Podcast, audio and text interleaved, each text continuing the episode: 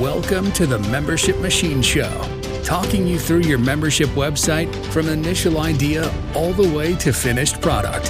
Here's your host, Jonathan Denwood. Welcome back, folks, to the Membership Machine Show. This is episode 51. Unfortunately, I don't have my normal co host, Carmen, um, but I've got uh, another friend of the show. He was here last week I've got Kurt with with me. That also is my normal full time um, co-host for the WP Tonic Show. And in this episode, we're going to be discussing how your service business can move to a membership model. Um, I think a lot of people, it's one of the main things that drives them into the online membership area. Also, I think continue. Um, I've got a lot of people that work with WP Tonic um, that are in the continuing educational sector as well, and they've been highly um, successful in that area. So we'll probably touch upon that during the discussion. So, Kurt, would you like to quickly introduce yourself to the new listeners and viewers? Absolutely, Jonathan. My name is Kurt Von Ahnen. Uh, I run an agency called Manana No Mas. We focus on membership and learning websites. And I also work directly with WP Tonic and Lifter LMS. It's fantastic. Um, should be a fabulous discussion, folks. But before we go into the main meat and potatoes of the show, I've got a couple messages from our major sponsors. We will be back in a few moments, folks. Are you looking for ways to make your content more engaging? Sensei LMS by Automattic is the original WordPress solution for creating and selling online courses. Sensei's new interactive blocks can be added to any WordPress page or post. For example, interactive videos let you pause videos and display quizzes, lead generation forms, surveys, and more. For a 20% off discount for the tribe, just use the code WPTonic, all one word, when checking out and give Sensei a try today. We're coming back, folks. I just want to point out, got some fabulous deals from the major sponsors. Plus, I got a curated list of the best WordPress plugins, specifically aimed if you're building a membership Buddy Boss website. Um, all the plugins that we recommend, we utilize at WP Tonic. So they're all being tested. Save you a load of time scrolling the internet trying to find the best solution. You can get all these goodies by going over to wp-tonic.com slash deals, wp-tonic.com slash deals, and you get all the goodies there. What more could you ask for? Probably a lot more, but that's all you're going to get from that page. Sorry to disappoint. I don't think you're going to be that disappointed. It's a good page. Um, so, Kurt, um, so the title of the show is How your service business can move into a membership model. And you're the perfect guest for this topic because you've got some extensive experience based on your own experience in this area because you you've got extensive your business experience is in the training service area and then you have morphed into helping build, people build membership sites, but you've also got your own. Um, yeah. So I thought you would be the perfect special guest to discuss this. So, how do you, what, how would you introduce the listeners and viewers to this subject, Kurt? I'm going to throw it over to you because you're the expert, really. Yeah, you know, there's there's a couple of different things that we have to consider when we talk about services versus membership, Jonathan, and that is some would say, well, what's you know what's wrong with offering services to clients? What's wrong with offering the service or, or being that person that does the work? And honestly, there's nothing wrong. Um, you have to become a subject matter expert somehow through some experience. And so, you know, I have decades of experience in running power sports dealerships. I've worked in aviation, marine, motorcycle, um, automotive. And so that experience is what gives me the ability to combine that with some web knowledge and then offer these membership products in that way. But you have to recognize that when you are offering a service, you are definitely exchanging your time for dollars. You are, you are definitely locked into, I can do this in five hours. It's going to cost you a thousand dollars or whatever the deal is, right? For consulting or, or whatever direct person to person. Once you put it into a membership framework, something that's online, I'm not going to say passive because I don't really believe in passive income in that way because I think everything needs maintained and moderated and, and all that stuff. But you have more control over your time and its distribution to the clients on a wholesale basis, which I think basically multiplies your time, if you want to call it that. Yeah, I'd totally. I I really dislike this passive income. I think it's to some extent it's nonsense. What would have been a much better metaphor? This is from instead of one to one, you you're getting one to many, um, and because you're utilizing the same benefit from being a sole entrepreneur to having a team, but instead of the team, the team is replaced by the membership website. So that's why you have a team in, you know, in a service orientated business because that enables you to serve more clients. Yeah. Um, I was just going to say, in practice, yes, I have membership examples, but I use a good, better, best pricing strategy, which is adds a level of complications we can discuss later if, if we get the time. But, you know, the membership is one thing, but then there's like this hybrid example where you still can offer people, you know, coaching, group coaching or one-on-one coaching, but all of that comes at, you know, um, extending the price, right? And generating more margin for yourself. And so there's really great ways to really take advantage of your expertise in a membership model which is much more advantageous than driving state to state and visiting clients. Oh, I actually think um, a lot of people jump in to building the membership website too early. I think actually, if you've got a service business, uh, uh, just you know, online or regional or in your town, I think it's much better to try and build um, to do the first step online is to either do one to one consultations or do group consultations yeah. at different price points point and then get to know what are the key um, pain points that you could answer in a membership syllabus. Um, because a lot of people, they just jump into building the membership site without what I've just outlined and they're just making educated guesses about what are the key pain points. And sometimes that they're right, but a lot of the time they're wrong. That's why I also constantly beating the drum that you shouldn't build what I've called the war to peace first course scenario, where you throw in the literally the kitchen sink in trying to offer value which is understandable. But you're just making one educated guess on top of another educated guess on top of another educated guess instead of getting your first small group of students through the course and then get, offering them a substantial discount, but then saying, I'm, I'm going to ask you to fill in a survey. I'm going to have a one to one Zoom with you, which I'm going to record after you've done the course to find out what was effective and what wasn't. So many people, they spend a year building a course out without even getting their first student in. I know I've just gone on a little bit of a rant, but what, what's your response to what I've just outlined? Uh, I agree. I've made the mistake myself. So I, I, think that's part of the part of the key to my success in working in in the WordPress space, Jonathan, is just being so willing to admit when I screw it up and then let people learn from my mistakes.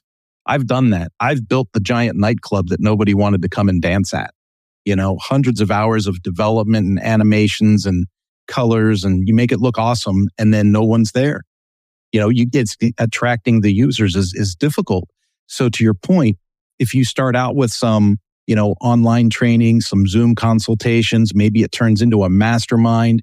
You start to record the interactions of that peer to peer training that's happening in that group and to your point, identify the pain points that help kind of give you that that that roadmap of why are people in here and what are they really discussing, and then that gives you the outline to build your syllabus.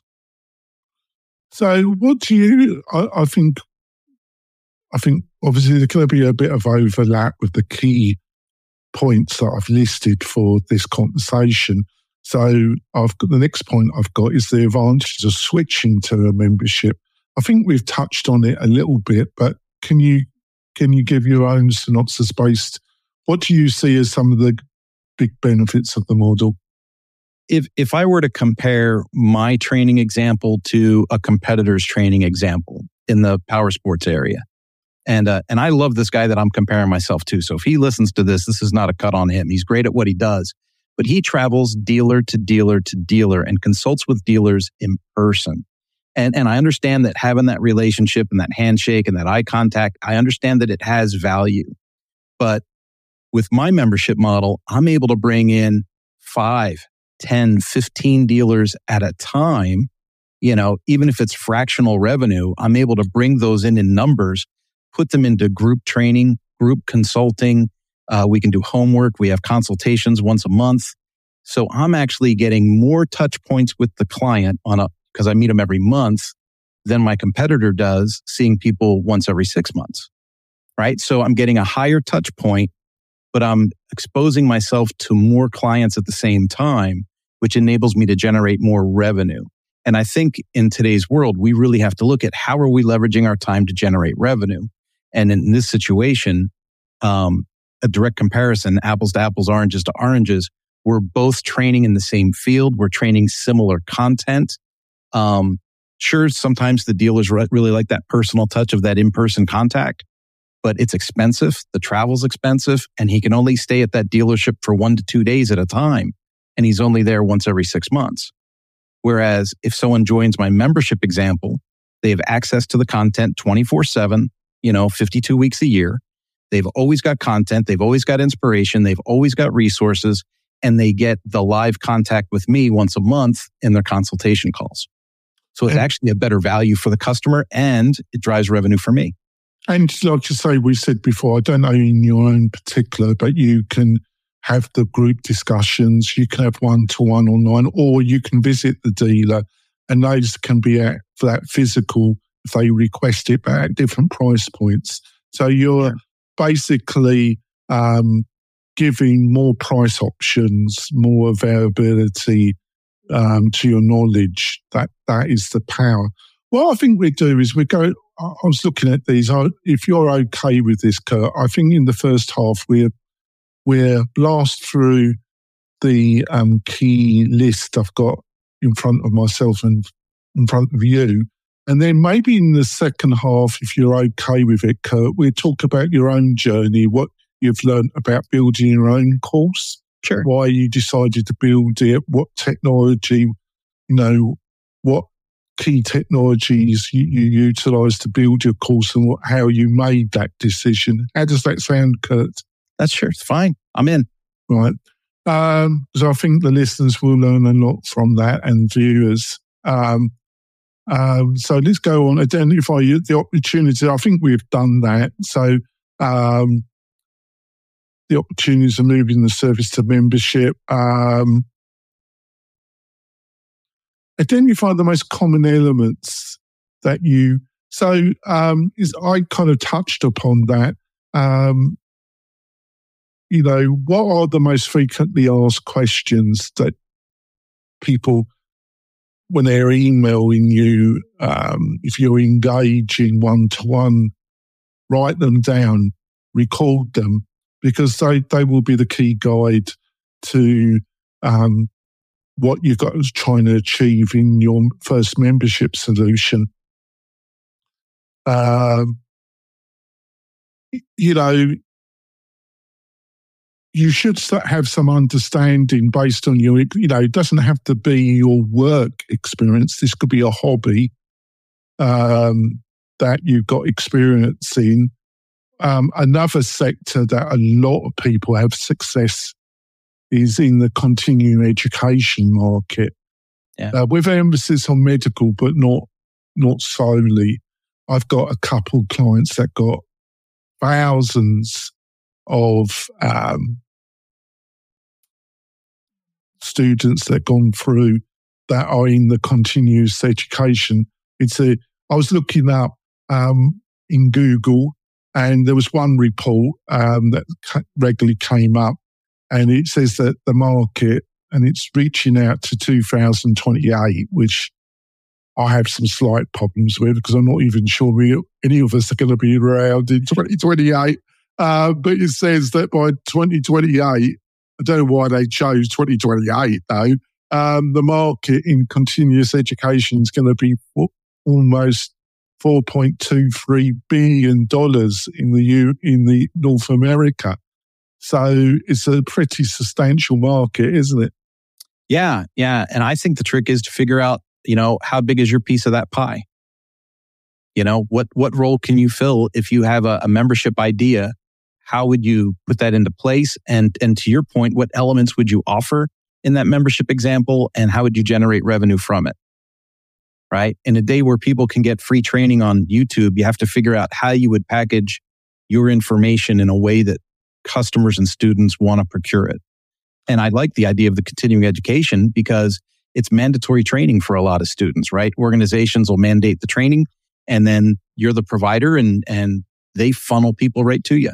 Yeah, but I think the thing we got is, I think the opportunity is that you can give, you can draw people in from some YouTube videos and then you can offer some training that gets them ready to take the continuous education because um, I don't know, you probably have more knowledge because of your association with Lifter LMS, is that um, you got uh, you got certain resources that you take that will go go against your the hours that um, that you have to do to get your continue education credential.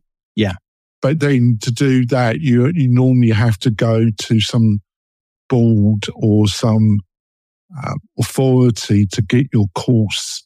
Yeah, become accredited to be accredited, and there's a quite a few. There's a few loops depending on each industry, but you can start building um, income and recognition before you go to that step. I think that's quite achievable. Would you agree with that? I would. I would. I, I can think of a couple of uh, course creators right offhand that have built an entire presence online with course preparation, you know, where they prepare people to, to test out for certification in certain industries, whether that be the medical field for nursing or uh, mortgage brokerage or, you know, something along those lines. I just worked on a project, God, halfway through this year that was based in real estate that was helping people with not the realtors, but the people that process the paperwork for the realtors, you know, and it was a whole thing. It was a, this, take this course. We'll prepare you how to take the test and get your certification. Yeah, I think there's a whole group of people that have built a highly successful membership websites on that. And the beauty of it is they're always changing the syllabus, the guiding panels or organizations.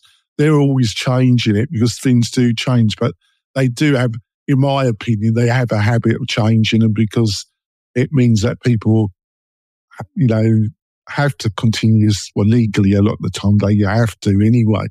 But um, so in my experience, they're always changing the requirements. So there, there's always a need for these people to keep their membership with you, keep so they don't unsubscribe because churn is one of the major.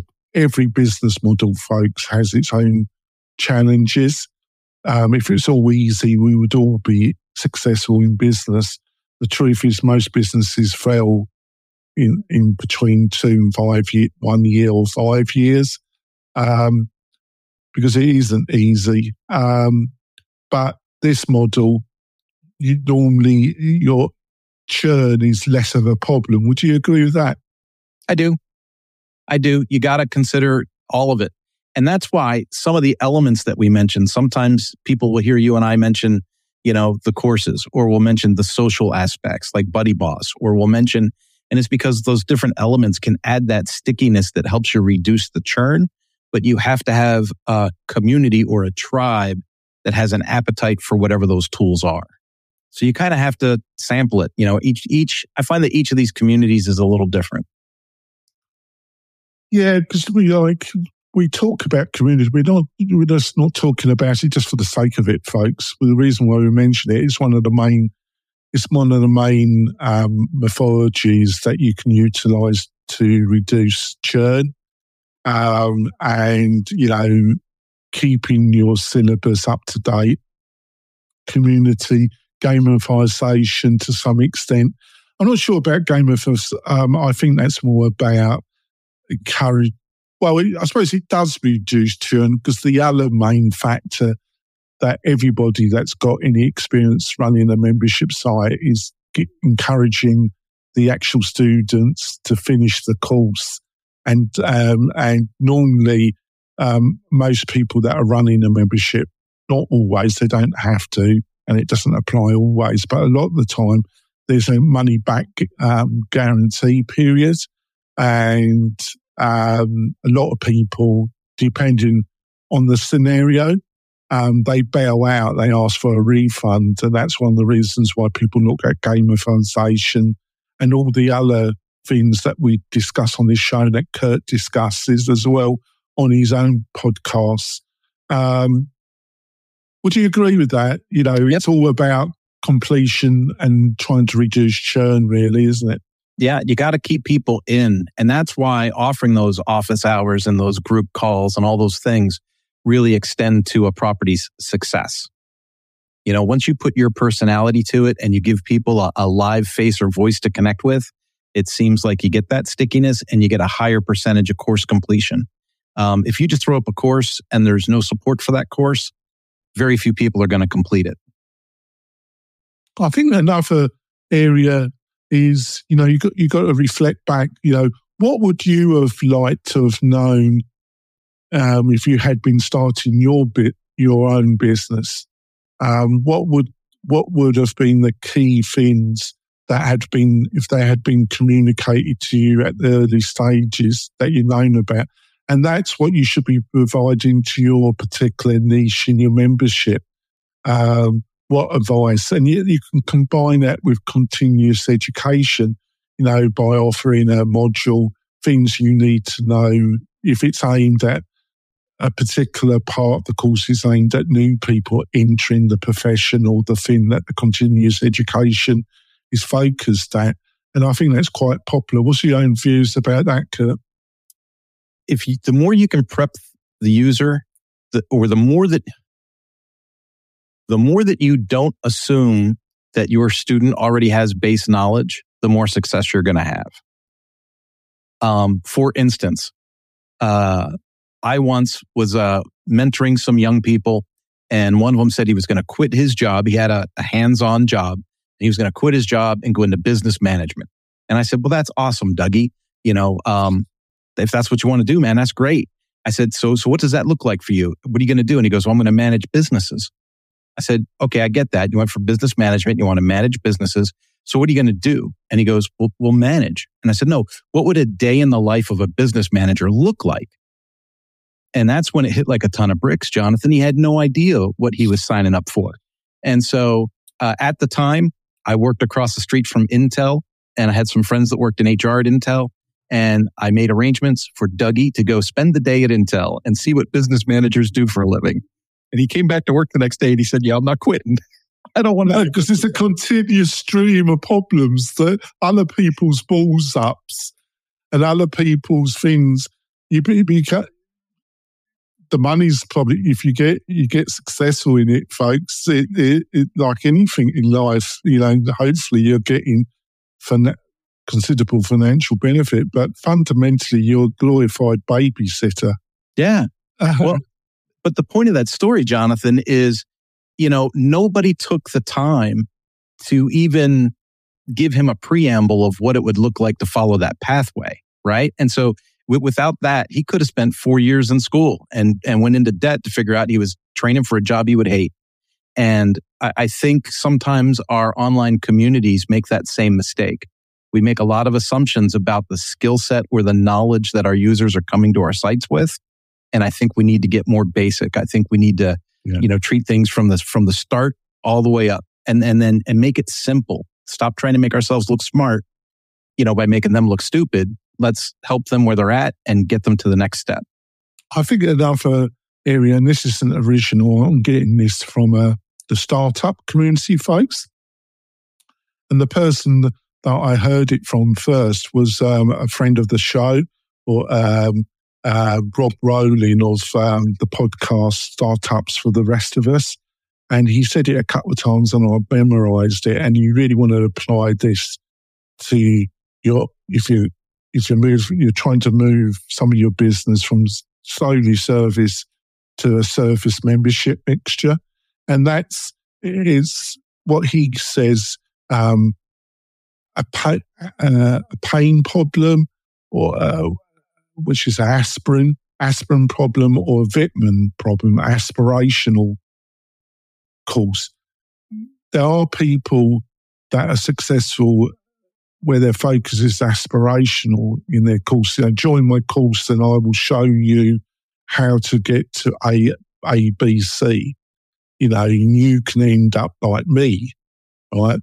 Um, I think you've got to have a certain amount of cre- cre- history, success, or I say that there's a few people that have no history of success in any shape or form and they still manage it. Um, but I think more if it's your first gig or your first entry into this space, folks, I think the um, aspirin, the pain, solving a pain or a need in your membership course is a, a more guarantee of success because it's the same in the startup field. Um, that's what Rob say, said a few times. And he's been on another podcast I do, which, um, like I said, Kurt is my regular co host for that. Would you agree with what Rob outlined that? Because I'm not trying to claim it myself. So I'm well, quite clear that I got it from him. I've actually been through a couple of Rob's books. I find him to be a, a pretty great communicator. Um, that SaaS playbook that he recommended to us on that last show we did with him was a really good piece. And and to your point, selling on the pain point is always has a greater sense of urgency than aspiration. So a sense of urgency causes someone to buy now, and aspiration causes someone to think about it for the future. And so it depends on if you're playing the short game or the long game right? But if you're if you're in it to to turn revenue quickly and to get get started and get moving and get some paying clients, you want to be you want to be curing pain points. And that's why it is because that's linked to what we've said earlier in this first half of the show, folks. That's why it's a good idea to do some one to one consultation online using Zoom or some other um, teleconference platform and then doing small group um, consultate, consultation before you start building out a bigger course, or you can just build a. But even if you were building a what I call a micro course, which then you can utilize as a lead magnet, um, it's one of the things I recommend. But it's finding out those pain points and then constructing because I, waffle on. Um, well, it's not exactly waffling, is it? It's a real peculiarity with me. Um, we were doing an interview uh, yesterday, yesterday, actually, folks. Time this week has just gone, and um, I I've got this terrible habit of putting five ideas in one question, and I'll get this very puzzled look from the interviewer, which I, it's totally Kurt pointed out to me. And you were totally right because I put this poor guest, I put about five questions in one piece, and I, and I consistently do that, don't I, Kurt? And then you say, "Tell me what you think about what I've just said to you." it's okay. No, but I don't know, but that's a peculiarity. But I, I, am that's one of the reasons um, on our other show, which is an interview-based show, folks. It's really quite good, even though I, I say it. Um, is that I now write out the questions and I just don't solely do that for the guests' uh, benefit. I actually do it for my own to try and because I was doing that much, much more regularly, Kurt, actually, and before I wrote out the yeah. key topics, because I just went on a bit of a on a journey, basically. Right. Um, I think I think we're going to go our break now, folks. So when we come back, we're going to be discussing the Pacific journey that Kurt has gone. Because he's from a service background and a managerial. He, um, he's, he's got enormous experience in the motor industry, motorcycle, motorsport industry. And then he became a, a manager with a top multi international company. And then he's gone freelance and he's built his own membership. And I think it's going to be fascinating to learn what what technology decided upon and what he has learned from his own journey building out his own, own membership business. Um, I think you're going to get enormous benefit from that, listeners and viewers. So we're going to be back in a few moments, folks. This podcast episode is brought to you by Lifter LMS, the leading learning management system solution for WordPress. If you or your client are creating any kind of online course, training based membership website, or any type of e learning project, Lifter LMS is the most secure, stable, well supported solution on the market. Go to lifterlms.com and save 20% at checkout with coupon code podcast20. That's podcast20. Enjoy the rest of your show. We're coming back, folks. We've had a good discussion. I've, I think I've, with Kurt's help, I've managed to keep on subject. Uh, takes a lot. I rely on Kurt's honesty in trying to control my madness. Um, before we go into the second half of the show, um, I just want to point out if you're looking to build your membership Buddy Boss community website on WordPress, and I think honestly that you should do. It gives you the degree of ownership and what I call digi- digital sovereignty that you really need in 2023. Why don't you look at becoming a WP Tonic, um, hosting your website on WP Tonic and being part of our great family? We, I think we offer the best value for money for Pacific hosting designed for membership and community website. Plus, we got a great support team. Plus, we offer a very long list of premier WordPress plugins and other features, which which is too long to list in this segment of the show because I don't want to bore you to tears, listeners and viewers. But just, I think when Kurt started working with me, he just said, "I can't believe this, Jonathan. This is a, this is too much value at the price you're asking. Um, if that sounds interesting, why don't you go over to wp-tonic.com, see what we got to offer, and you can book a chat normally with me. Um, the um, link to that's right in the top navigation on the website. We love, like I say, we love you to become part of the family. Right, Kurt. So, what led to the decision. Let's start at the beginning. What what I don't know how many courses you had built out for yourself, but um, I'm presuming that at some stage in the last couple of years you decided to build out your own course. What what made what was the main driver to doing that? And I would imagine you were looking at various solutions in your tech tech stack. Uh, maybe you can give an outline about that journey or not. I, I'm just presuming what I've just asked. Yeah, you know, it's kind of a flashback to when I was a guest on your podcast. What was that? Three years ago, I think. Oh Jesus! Um, yeah, it was a long time ago.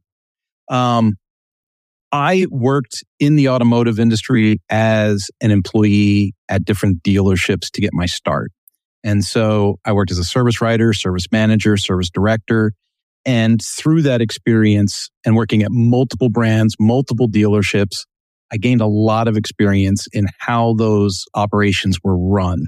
And truth be known, Jonathan, I hated it. I hated what I did. And uh, out of frustration, I wrote a book, published a book. And after I published that book, it was a mental exercise for me. I didn't think people were going to buy it. People did. And um, it changed the trajectory of my family. It took me from an employee at the dealership level to a recognized expert in the field, which I wasn't expecting when I did that. That was not the goal. It's, I'm happy that's what happened, but that wasn't the intention. So, um, I don't mind. I don't want to go off on a tangent. I've just Yeah. interrupted, but can you give a brief, brief outline because it's a it's a thing. How did you get the book? Was it self published? And self-published. what was the? Give you a quick outline of the process of the idea and actually doing it and getting it published, or should Yeah. we? Or should we not go down there? Because we probably we could probably fill a whole show with that journey, could we? I'm, I I've interrupted, but if you don't want to go down that, I understand. Well, with, without going into too much detail, there are a lot of options for self-publishing now. And when I did this in 2007, there were not. And so I basically wrote it in Word, saved it as a PDF, loaded it up to a print on demand service and, you know, put a price tag on it and put it on eBay. And, uh, I was shocked. People started buying it, but it was in a very, it, you know, automotive repair is a niche, right? It's very, it's a, it's a very niche down uh, area. So people started to buy it. Well, one of the people that bought it was a trainer at Ducati motorcycle company. Um, that company reached out to me and said, Hey, will you write us a course? I said, sure. I did. I had no idea how to do it at the time, but I, I wrote the course and, um, you know, I had worked for the Motorcycle Safety Foundation as an instructor. I had my own road racing school, you know, so I understood how to teach, but I never really wrote a curriculum from scratch. Um, but I wrote it for Ducati and I said, okay, I don't know how this works. Do I sell it to you now or what? Because now it's done. And uh, they were shocked and they said, well, we don't have anyone to teach it. Would you be willing to teach it? I said, okay. And then they said, we don't have anyone to run the events. We want to teach all these events in, in Las Vegas. Would you be willing to host the events in Las Vegas?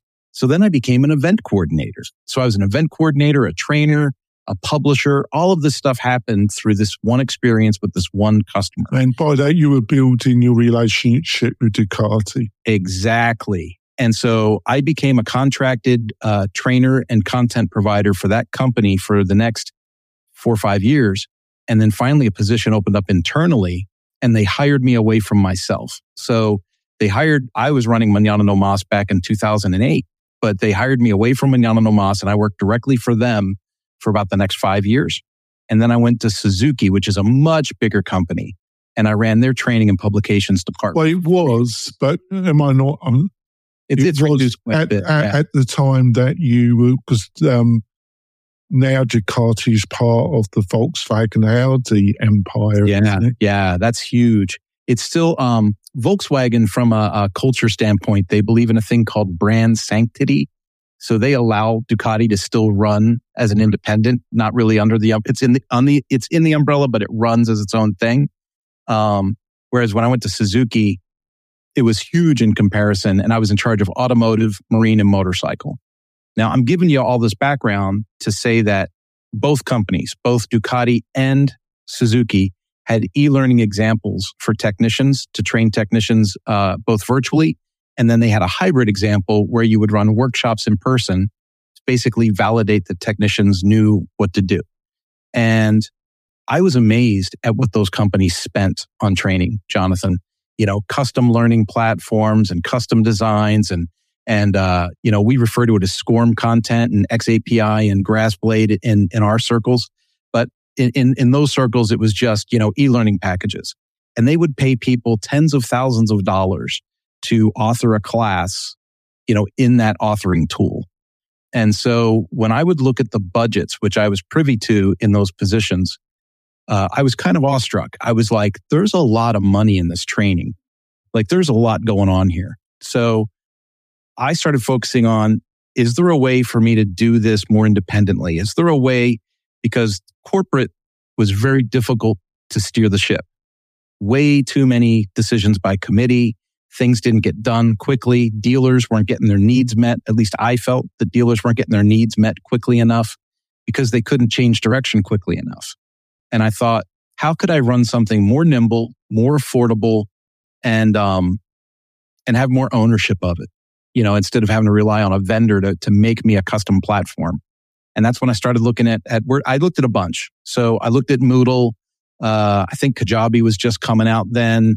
Uh, WordPress had a couple of examples out. Lifter LMS was one of them. Um, and I just, I sampled a bunch and I ended up on Lifter LMS. And when I had a problem, the owner of Lifter LMS reached out directly via email to help me. That was Chris Badgett, you know, and I, And I thought, how many companies are going to have the owner reach out to a client to help? Many. Not many. Yeah. And so they, so they won my business. That was it. So I've been with Lifter LMS since, and my tech stack is very similar to what you discuss, you know, with your other co-hosts on this show. Um, you know, I've got an LMS that's plugged into WordPress. I plug in a CRM so I can manage my contacts. Uh, I have a scheduling tool and I do uh, live hosted segments that I embed in my website. So that could be a Zoom embed, that could be a Whereby, that could be a Jitsi, you know, some kind of tool that, that allows me to do that. And that's my tech stack, Jonathan. And I've been able to build. Well, Jitsi, you were wondering, because I, I, just throw this at Kurt. He deals with my badness. I'm quite creative in some ways, but it can, oh, be, it, it, it can be a bit bonkeritis, as I call it. That's a word. That's another habit, listeners and viewers. I create my own words and I want them.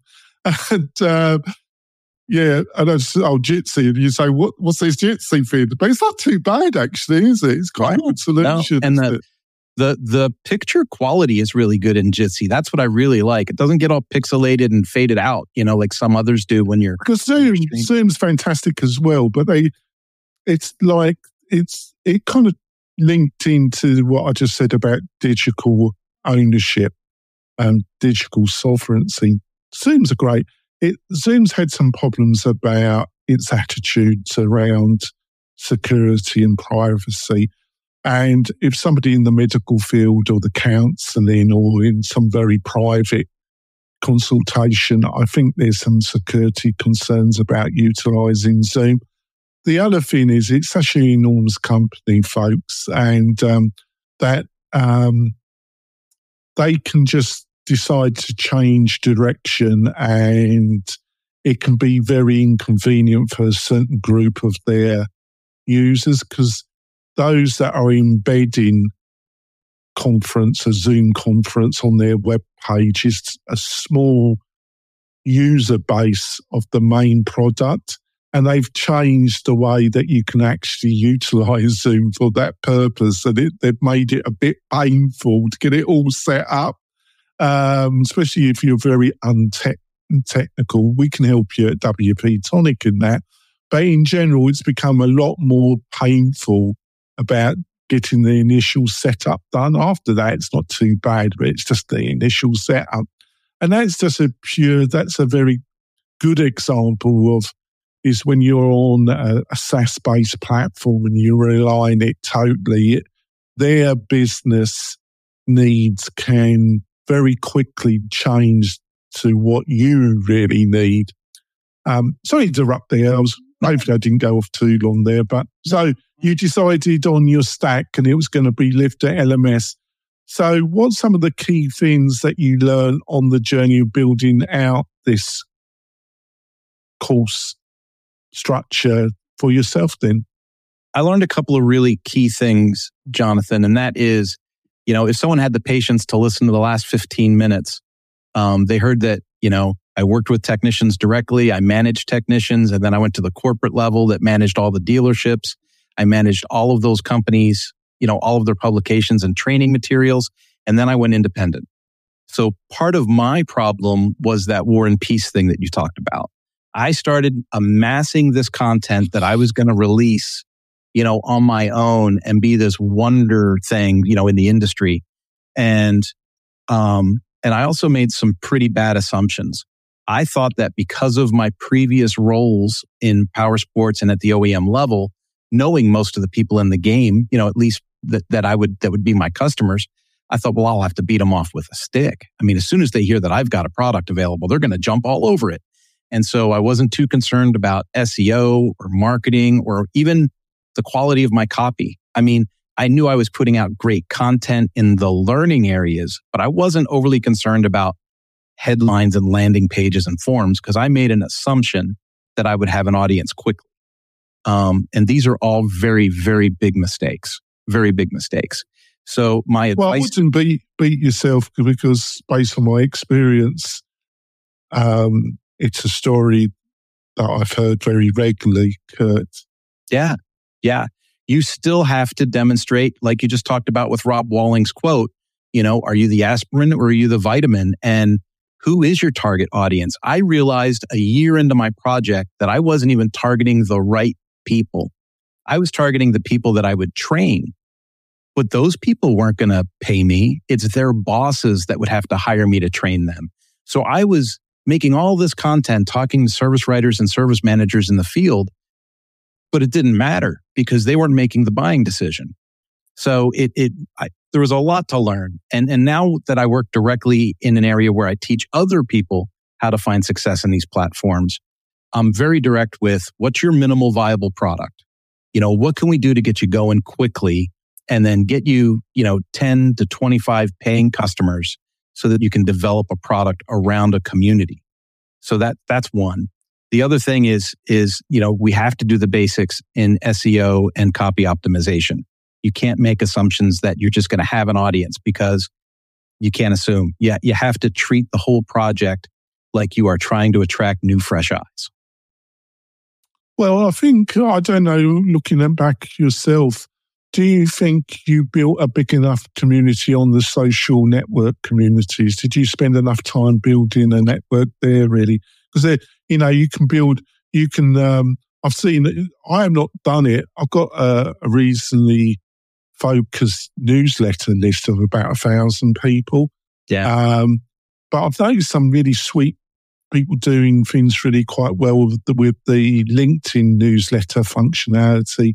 Yeah. About do you think you should you did enough on YouTube, on Facebook, on Twitter, on those to build up a community before you launched your course? Because I think a lot of people don't, which fascinates me really.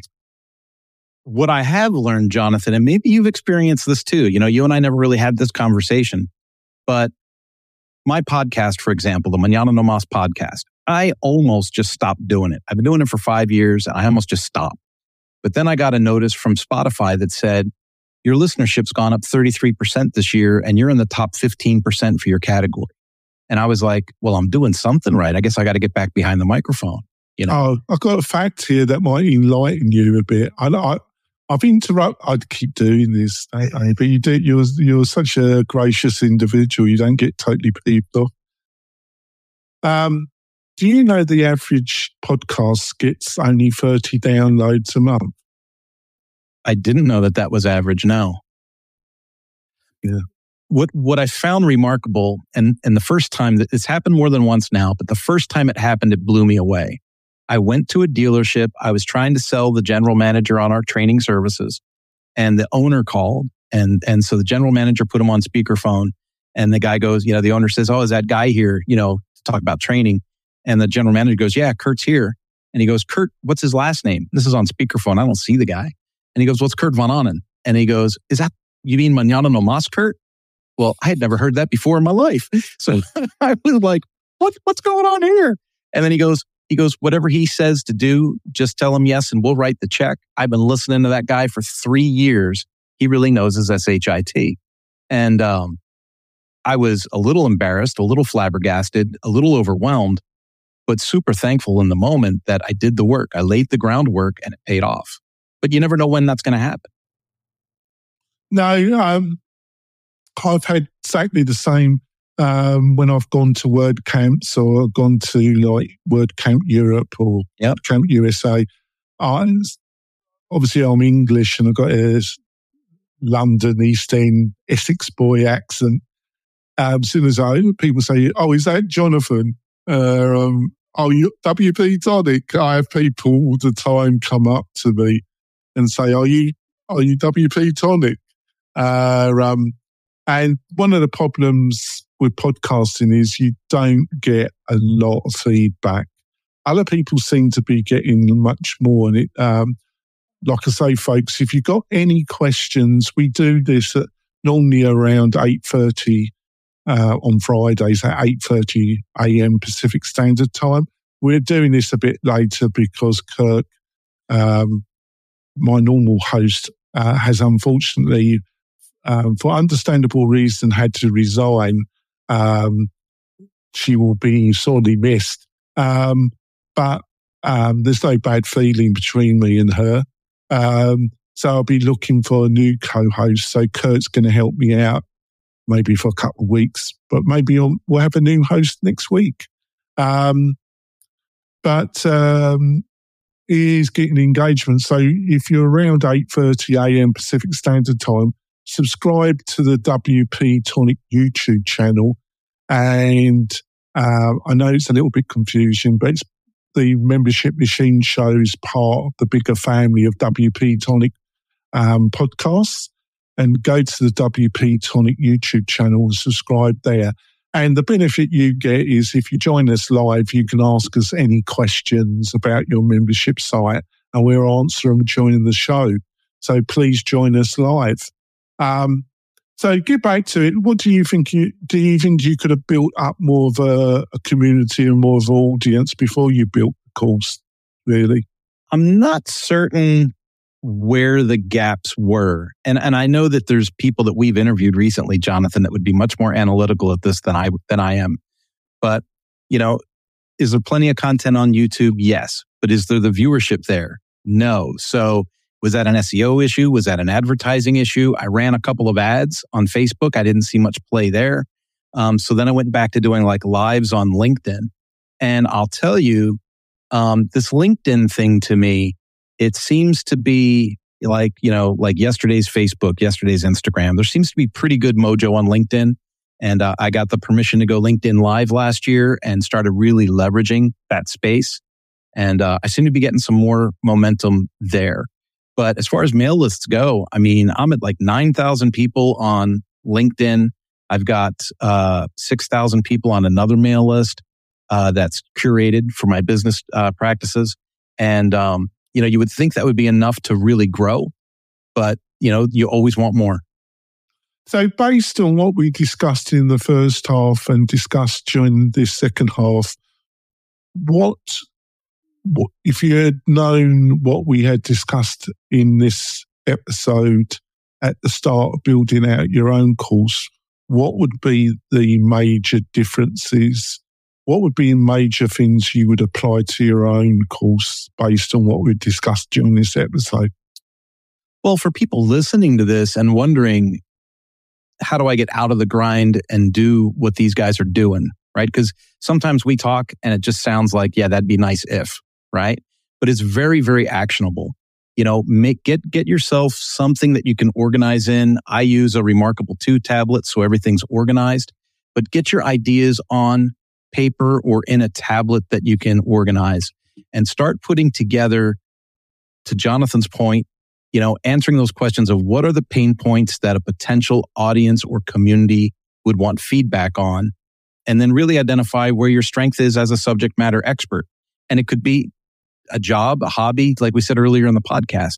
But but you want to start kind of figuring out what are your strengths, how do those answer people's pain points, and then how would you build content around those subjects? And then simplify it as much as possible for a minimal viable product and get started. If you keep talking about it and keep dreaming about it and keep talking about that book you're going to write someday, you're never going to write that book. You're never going to have that course. You're never going to have that site. You got to get started. And for a lot of people, having the LMS, you know, whether it's LearnDash or Lifter LMS or, or whatever tool, um, having it and being able to put the syllabus in online and see it start to fill out the spaces, sometimes that's enough inspiration for a course creator to finish the product. Yeah, I think that's so true. I've, I, have even noticed because Lifter LMS and um, um, Kirk is one of the leading facilitators. Is one of the great things of the um, what LearnDash offers that at um, if you buy into some of their premier products is they offer fabulous um, regular weekly uh, roundtable community sessions where you can bring up technical and basically they just don't support just the emphasis obviously is on um, Lifter LMS, but they answer literally any kind of question. Um, but um, uh, to the best of their ability, taking in the demands that everybody's questions have to be answered during the session. But um, it's amazing the amount of people that turn up to those sessions that bought Lifter and they've just sat on it for months and months and months. And it's just, they just need that prod that to do those first steps to actually get on with it, don't they? Yeah, it's it's just like anything else in life, Jonathan. It if you're new to it, there's a learning curve. And when we do this for any length of time, we start to take it for granted. We forget where people were at when they got started. It's like being obese and then thinking, well, I'm going to be 190 pounds. And, and you can't go from o- obesity to 190 pounds. Well, right? you say that, um, you know, that two years ago I was at 320 pounds, yeah. but now I'm, I'm 200 pounds. But it wasn't an overnight process. And, and if you thought about it, if you go back to your 300 pound Jonathan, it was overwhelming to think of what life would be like at 200 pounds, right? Like, like in that moment, so you had to just one day at a time. Well, actually, what, activity at a yeah, you are right. But what actually spurred me is I, um, I had to go and see that I wasn't actually feeling that bad. But I went to the doctor about something else, and um, the doctor was our oldish guy, and he was very, uh, uh, I won't say uh, rude, but he was uh, no nonsense. And uh, he said, "Oh, he said, he said, if you keep like this, you'll be dead in less than six years." Wow. And I said, "What do you mean? How do you know?" He said, "Oh, we've measured your we've m- measured your throat, and that you know that you know your body mass, your your li- you're getting close to being morbid obese. You're not going to live somebody your age. You're either going to have a stroke or a heart attack, or you know, or you're going to get diabetes too really bad, and the outcomes aren't going to be very good, Mister Denwood." He took your vitamin talk and turned it into a pain point talk. And I thought to myself, no, we're all in God's hands. You know, we like the delusion that we can control everything, and the reality is that we control very little, apart apart from our attitudes. Um, I thought myself, do I do I just want to die of a heart attack, or get a stroke and be paralysed, or um, get diabetes too? Uh, not really. I need to change this. So so whatever outcome I achieved, I, I was up for it. So, and um, I only eat once a day, folks. Uh, I had to, I got into it, what is called intermediate fasting, and I only have one meal a day, and I walk five miles a day now, folks, which really helps with being running your own business is extremely challenging mentally because it's a total roller coaster. You can have ups and downs in just one day. You you think you made really great progress in one week, and then the, on the Monday you're back you're back to square one again. Yeah, it's it's all over. It is extremely mentally challenging. Um, Yeah. You mentioned a really good point right there. And more advice I would give to people transferring from a service to a membership lifestyle is to journal it, document it, and basically record those snapshots and milestones along the way. Because those weeks that happen where you make no progress and you feel like a loser and you want to give up, you can go back and look in your journal and go, oh, wait a minute. Yeah, I was, you know, I was this low when I started. Now I'm up here. I have made headway. And you know that you'll continue to go forward if you just keep moving forward. Yeah. And uh, just to finish off, folks, um, when you if you when you start building, not if, when you start building your first membership website, is that the progress will be much slower than you think. You're gonna you're gonna say to me, but when does progress? When is you should give up? Well, the fact is, most people give up too early because their assumptions, obviously, one of the beauties of of what we talk about in this podcast podcast folks is that you can still be in full-time work and have the ability to build this up as a second source of income or as a journey to give up your main job right and it's totally plausible for you to do this it's going to be a hard work but it's totally doable but the other the thing i would say I would guide you on.